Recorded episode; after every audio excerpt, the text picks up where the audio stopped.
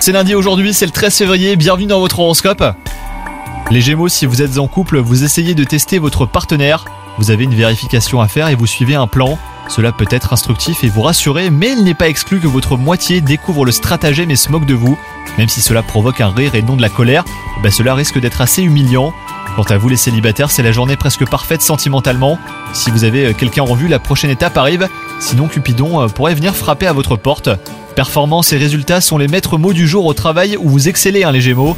Veillez à ne pas aller trop vite au risque de faire naître de la jalousie. Si vous avez tendance à grignoter euh, quand vous avez une baisse de morale, attention aux tentations aujourd'hui, hein, les Gémeaux. Vous aurez du mal à y résister, d'autant plus qu'on pourrait vous en offrir sur un plateau.